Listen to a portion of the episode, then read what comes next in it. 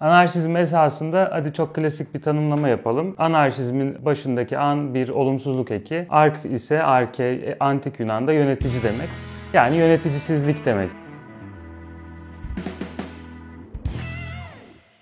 Şimdi anarşizm Fransa'da doğdu ve Fransız devriminin sonrasında ortaya çıkan bir düşünce. Yeni bir e, sanayi kapitalizmi var. Yani yeni bir ekonomik sistem var. Aynı zamanda yeni bir devlet var. Yani daha merkeziyetçi, daha mutlakiyetçi bir devlet yapısını görüyoruz. Dolayısıyla anarşistler bu iki yapıyı birbiriyle iç içe geçmiş gördüler ve ikisine birden karşı çıktılar. Anarşizm esasında bir yönetim sistemine karşı çıkıyor dedik ya. Bunun temelinde ne var? Bir insanın başka bir insan tarafından yönetilmesinin insan onuruna aykırı olduğunu düşünüyorlar. Doğru olmadığını düşünüyorlar. Dolayısıyla hiyerarşik yapı üreten bütün toplumsal olguları da karşılar. Aile de bunun içinde geliyor. Dinde baktığın zaman bunun içinde geliyor. Çünkü bir kurumsallık ve bu kurumsallık altında hiyerarşik bir düzen üreten bütün yapılar esasında insanlar arasındaki eşitliği ortadan kaldıran dolayısıyla anarşistlerin istemediği yapılar oluyor. Senin anlattıkların bana sosyalizm eleştirilerine çok benzer geldi. Anarşizmle sosyalizmin farkı ne o zaman? Anarşistler şunu söylüyor. Tamam bir kapitalizm kötü, devlet de kötü. Bu anlamda sosyalizmle benzeşiyoruz. İki toplumun da bireyin üzerinde bir e, baskı oluşturmasını kabul edemeyiz diyorlar. Dolayısıyla bireyin özgürlüğü anarşistler için çok merkezde bir yerde oluyor. Yani anarşizmi sosyalizmden ayıran felsefi ayrım bu diyebiliriz. Ama Marx diyordu ki sosyalizme geçiş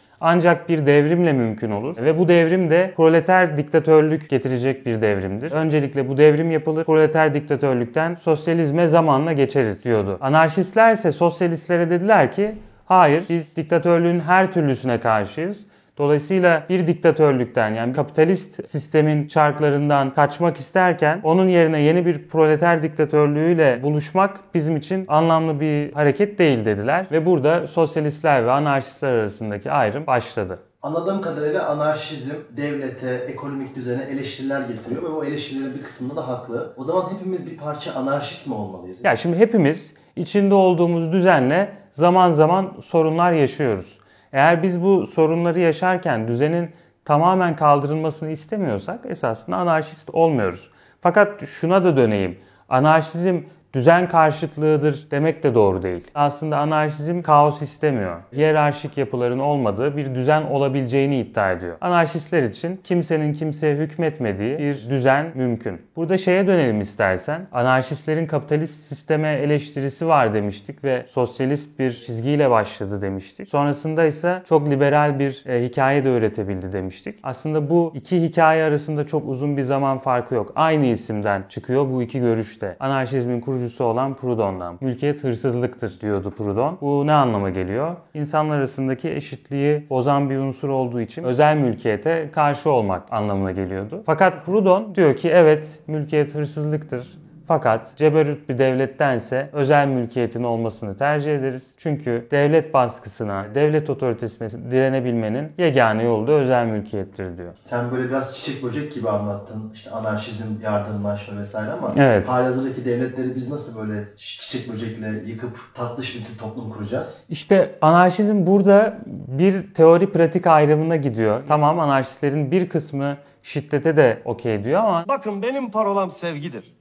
Ama ben şiddeti de yerine göre bir enstrüman olarak kullanırım. Bu kız bunu görsün istedim. Anarşistlerin çoğunluğu bir anarşist devrim fikrine sahip değil. Anarşizm devrimle gelecek bir şey değil çünkü. Çünkü anarşistler yeterince tecrübe ettiler devrimleri ve her devrimin kendi yeni düzenini ve kendi yeni hiyerarşilerini getirdiğini anlayacak kadar da akıllı insanlar. Anarşistlerin çoğusu esasında böyle çok kalender naif adamlar. Yani devrime inanan insanlar değiller. Mesela Kropotkin şunu söylüyor esasında. Diyor ki anarşizm bir anarşist devrimle değil herkesin o anarşist devrime inanmasıyla kendiliğinden olabilecek bir şeydir. Yani dolayısıyla anarşizmi bir ütopya olarak kendisine sürekli yakınlaşmamız gereken bir ideal olarak koyuyorlar. Böyle bir ideal olarak tanımladığın zaman da anarşizmi aslında bu teorinin çok da gerçekleşeceğine kendin de inanmıyormuş gibi oluyoruz. Buradan sonra da zaten iş şeye dönüyor işte Murray Bookchinler gibi. Öz yönetim, yerel birimlerde daha siyasi toplum toplulukların üretilmesi ya da işte ekonomik ilişkilere baktığımızda bir fabrikanın bütün paydaşları tarafından işçisi, ustası ile hep birlikte yönetilmesi gibi ya da kooperatif mantığıyla üretim yapılması gibi pratik önerilerin getirildiğini görüyoruz anarşistler tarafından. Tabi bu pratik öneriler hayata geçirilirken anarşist teoriyle yer yer uyuşmazlık da gösterebiliyor. Fakat şunu görüyoruz biz günün sonunda. Anarşizm ortaya attığı eleştirilerle var kalmaya devam edebiliyor. Bu eleştiriler de kapitalizmin özüne yönelik eleştirilerdi. Aynı zamanda modern devletin özüne yönelik eleştirilerdi. İşte biz bu eleştirilerin daha sonra hippiler tarafından, çok değişik akımlar tarafından, bugün ne bileyim 90'lardaki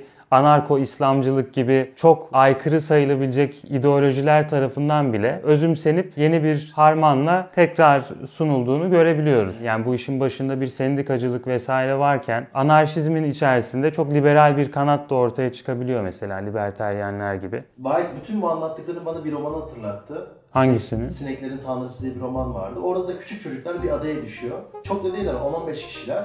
Ama birinci haftadan sonra aralarında işte düzensizlik başlıyor, şiddet baş gösteriyor. Dolayısıyla 10-15 kişilik küçük bir çocuk grubu bile bir otoritesiz aslında çok kötü olaylar yaşıyorlar. Bana çok mümkün değilmiş gibi geldi anarşizm. Sen ne düşünüyorsun? Bahsettiğin ortamda anarşizm mümkün ama bir kaosla geliyor. Ya da şunu da diyebiliriz. İşte çocuklar bir adaya düşüyor. Hayatta kalmak için yaptıkları ilk iş yeni bir düzen kurmak, birilerini görevlendirmek, birilerinin yönetici olması vesaire. İki durum var. Bana ne kadar mantıklı geliyor gelmiyor bunu söylemeyeyim. Bence bu soruyu seyirciye sorarak burada kapatalım. Sizce anarşizm mümkün mü? Mümkünse nasıl mümkün? E, Yorumlarınızı bekliyoruz. Ayrıca videoyu beğenip paylaşmayı unutmayın. Kanala da abone olmadıysanız abone olun. Önümüzdeki videolarda görüşmek üzere. İyi seyirler.